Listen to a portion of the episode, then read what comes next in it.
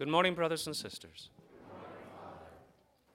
It has been 50 days since we began this great celebration of Easter, 50 days since our Lord first rose from the dead. And today, 50 days later, we celebrate the feast of Holy Pentecost, in which, as we heard in the readings, the Holy Spirit was sent down upon the church. It's the Holy Spirit that is the soul of the church. Of course, a body without a soul is dead. So until the Holy Spirit is sent, the church is not fully alive yet. That's why Jesus needed to send us the Spirit. And yet, one of the things that our Lord says to the apostles before he ascends into heaven, he says to them, If I do not go, then the Spirit cannot come. I've always been somewhat perplexed by this, and I'm always trying to better understand why he said that. And we know the Spirit was working in him and through him and in the world before he ascended into heaven. So, why did he make this specific statement? If I do not go, the Holy Spirit cannot come. So, this week I've been contemplating it quite a bit. And then something occurred to me that I had never realized before. I, I think I made a connection that helped me understand this better. And it has to do with the filioque. Now, I'm sure you all know exactly what that means, so I don't need to explain. But just in case, for the few of you who may not, filioque is a Latin word or a Latin phrase which means and the Son. That's it. And the Son. Now, this is actually a very serious and long ranging issue that the church has had to deal with. That phrase, to this day, is still cause for a break in the church. You see, in the first few centuries of the church, we already had a creed. It's called the Apostles' Creed. It's the same one we pray for the most part. So the church has always prayed this. It's called the Apostles' Creed because it was given to us by the 12 apostles. Makes sense. So, the Apostles' Creed that we pray at Mass is the same one Catholics have prayed for 2,000 years. And yet, within the first few centuries of the church, there was a debate among the Pope and the bishops that we need to make one small addition to the creed just to kind of tie it all together, to perfect it. And this addition was filioque and the Son. Now, this sparked such a controversy that it actually caused, or at least was one of the causes for a break in the church. And to this day, the Eastern Church, many of them refuse this filioque. They, when they say the creed, they don't say it with the filioque, with the and the Son. Now, what is this and the Son? What does it have to do with, and where do we say it in the creed? Well, when we say the creed together, I want you to pay attention because you'll hear this. When we talk about the Holy Spirit, who proceeds from the Father,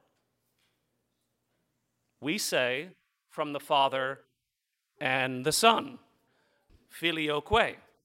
We say and the Son, and that was the addition that the church made in a very early council. I don't remember which, maybe the Council of Nicaea. Now, she made this addition because she realized the Holy Spirit does not only proceed from the Father, the Holy Spirit proceeds from the Son as well. So, just for a clarity of our theology, the church added that in, and for 2,000 years we've always said filioque at that part in the creed. But because many of the other Eastern bishops didn't want to accept this and other issues that were going on in the church, it has been a break to this day. They still don't say filioque when they say the creed. They're, they have legitimate bishops and priests and all the sacraments. But this is one of the major issues that has kept us divided for 2,000 years. Now, we know as Catholics, under the Holy Father, that we have the fullness of the faith, and so we believe that the filioque was the correct addition. And that's why we've said it for 2,000 years. We believe that the Holy Spirit proceeds from the Father and the Son. We believe this. We believe this about God's divine nature.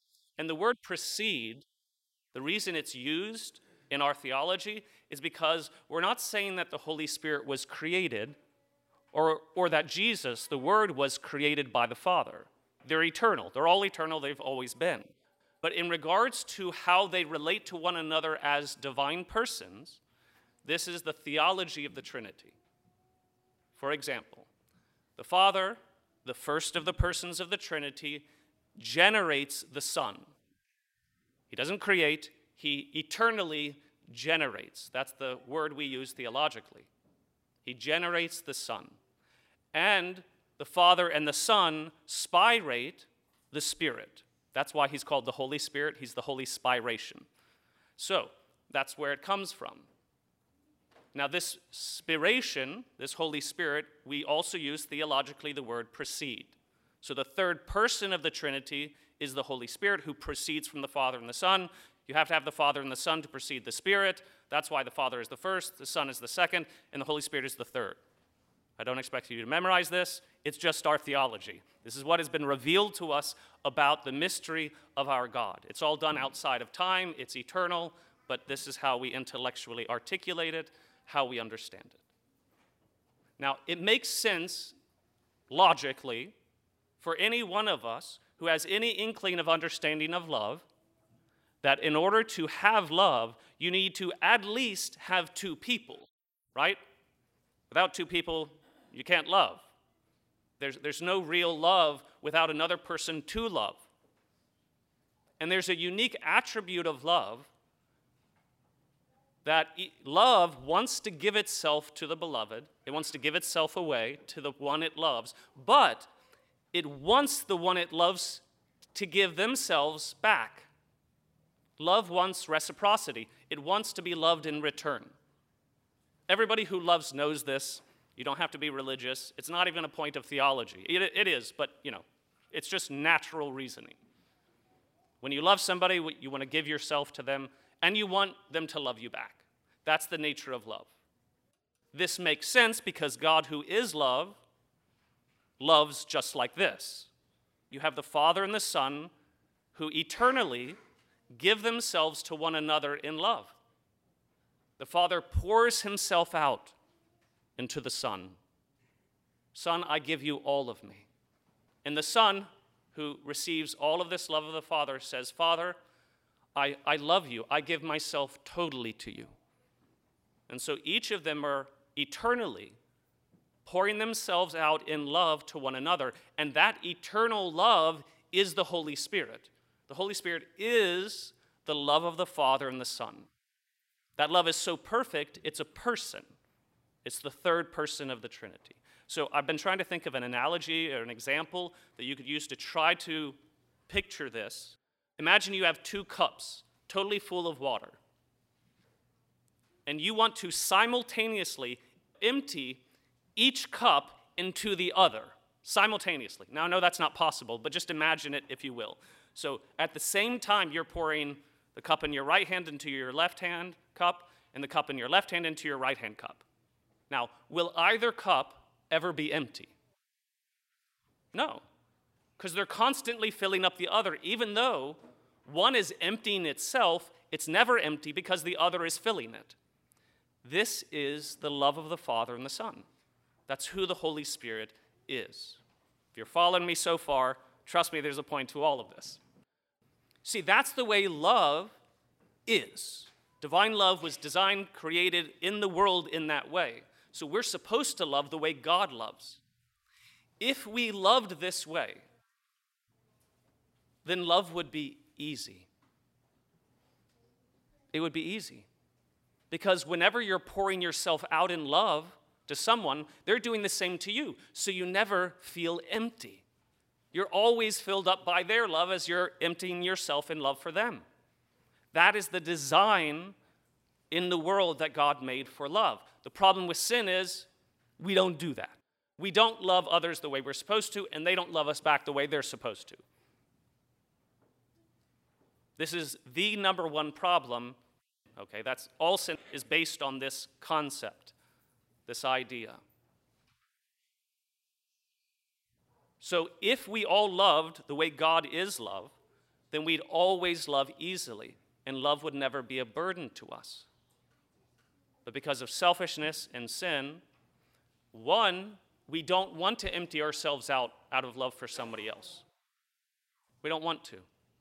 We want to be selfish and, and hoard it and keep it. The problem is if you do that, if you don't die to yourself, die for love of someone else, empty yourself, then you'll never be happy. You'll never be complete because that's what you were made to do. But in like manner, if you do empty yourself out in love for somebody, but they're not loving you back, then you're still going to suffer because you're empty now. You've loved them, you've got nothing left. It's like you're damned if you do and you're damned if you don't. This is the problem in this life. And this is the two problems in regards to love that we have to look at in our own lives. Am I failing to love either because I'm afraid to empty myself out? I'm afraid to give of myself for somebody else, sacrifice myself for somebody else. Am I afraid to do that? Well, you can't be happy if you don't love. And love requires self emptying.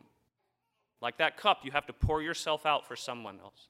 Your time, your energy, these are all sacrifices you must make in order to love another. You can't be happy without loving someone. But in like manner, even if you do try to pour yourself out, try to love another, they might not love you back. And then you're going to be tempted to stop loving them, right? Because you're always empty. You give and you give and you get nothing in return. So that's another reason we don't want to give.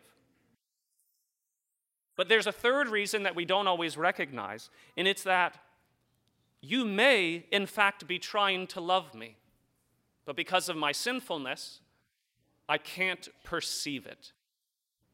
Like I'm not aware of it. And so even though I think I'm loving you, I don't feel like you're loving me. And so for that reason, again, I respond with selfishness and sin. All of those are problems in the order of love all of those are the reasons why we are not happy in our lives. The Holy Spirit is the love of the Father and the Son. That's who He is. He is mutual self offerings of love. That's why we need Him. Without Him, we cannot love properly. It's just not possible. We certainly can't love like God. Jesus shows us the way through his life, as well as providing us the grace necessary to love like the Holy Spirit, to be that love in the world. But in a sinful world, if we are to love the way God loves, he loves even if his beloved doesn't love him in return. Which means you're going to empty yourself out and simply remain empty and die. Yay, Christian life. That is the calling. And our Lord says, Don't worry, do it anyway. After you've died, I'll raise you up. You're like, But I, I don't, I don't want to die. It hurts. The Lord says, I, I know. I've been through it. I loved until the end. We cannot love this sacrificially without the living love of God within us. Without the Holy Spirit, it is not possible. It's just not possible. This is why, when we receive the Holy Spirit, not only in baptism, but even more powerfully in confirmation, He gives us His seven gifts. Did you know that Jesus calls the Holy Spirit the power from on high, the power of God? The Holy Spirit is the power of God. When you think of power, Right? You can think of money or control over others. God has that. I mean, He doesn't have money, He doesn't need it. But God has power. He can create and destroy. He is all powerful in that sense, but according to God Himself, that's not His greatest power. His greatest power is love. His greatest power is love. And these seven gifts that the Holy Spirit gives are necessary to love.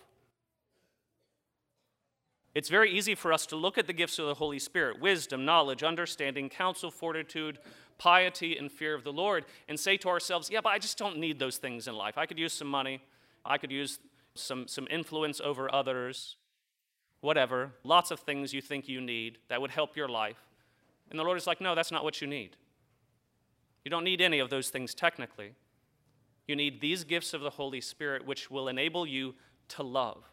But what does love look like? What does love look like when it's active, when it's real? This is where St. Paul gives us a very good description that you need to learn. You at least need to remember where it is in the Bible so that you can look it up. It's from 1 Corinthians chapter 13. So 1 Corinthians chapter 13. Paul gives you a clear definition of love. Love is patient. Are you patient? I'm not saying are you patient enough. That's not what it says. Love is always patient. Always. Love is kind. Are you kind? Love is not jealous. It's not jealous. Do you ever get jealous? Love is not pompous, prideful. It doesn't think itself better than others. Is that you? Love is not inflated. Again, repetition of this, the last one. It doesn't think more of its qualities or abilities than is true. Love is not rude. It does not seek its own interests. It's selfless. It seeks the good, the interests of others. It is not quick tempered. That's probably a big one for a lot of people. Are you quick tempered? Love isn't. It does not brood over injury. This is a very important one. Do you still hold on to past injuries? Other people committed against you? Do you constantly bring it to mind and bring it up to them? Does it lead you to resentment? Love doesn't do this. Love does not rejoice over wrongdoing. Should be fairly obvious. It rejoices with the truth. Do you rejoice when you hear the truth? Love bears all things, not some things and not most things. Love bears all things. It believes all things. It's not always doubting others, questioning.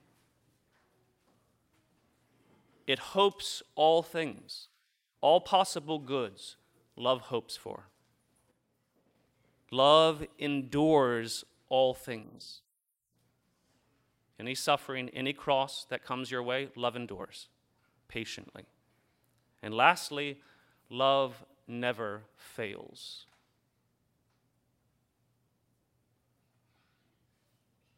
If there's any humility in us whatsoever, we have to admit that we don't love like this. Not completely, not yet.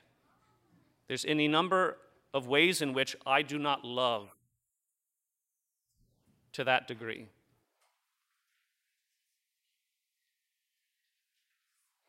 You have to realize, even though you may have the Holy Spirit through the grace of Jesus Christ and the sacraments, the reason, the reason that you're not loving the right way, I mean, God's love is alive in you, is because you can actually limit that love. And you limit it with your own mind and heart. It's your intellect and your will, my intellect and my will, that can actually limit the power of God, the gifts of the Holy Spirit from functioning in certain areas. So, how do I fix this? Do I just get on my knees and pray? I mean, yes, please, but that's not enough. First, you have to diagnose the problem before you can apply the right medicine. Healing a soul, fixing a soul, is very much like working on a body. You can diagnose it. If you know what love should look like, and you know, because you do it, where you fail, then you say, okay, I am not patient. I'm not patient. At least I'm not patient in these situations. So once you've diagnosed the specific problem, then you go to the gifts of the Holy Spirit and you say, okay, in which of these gifts can I find help, aid? In what area of the gifts of the Spirit do I still need to grow? I mean, probably all of the areas, like me, But try to hone it down to something more precise. What is leading to my impatience in those situations? Usually it's some thought, some belief. About what? You have to understand what you're actually thinking. You have to become cognizant, aware of it.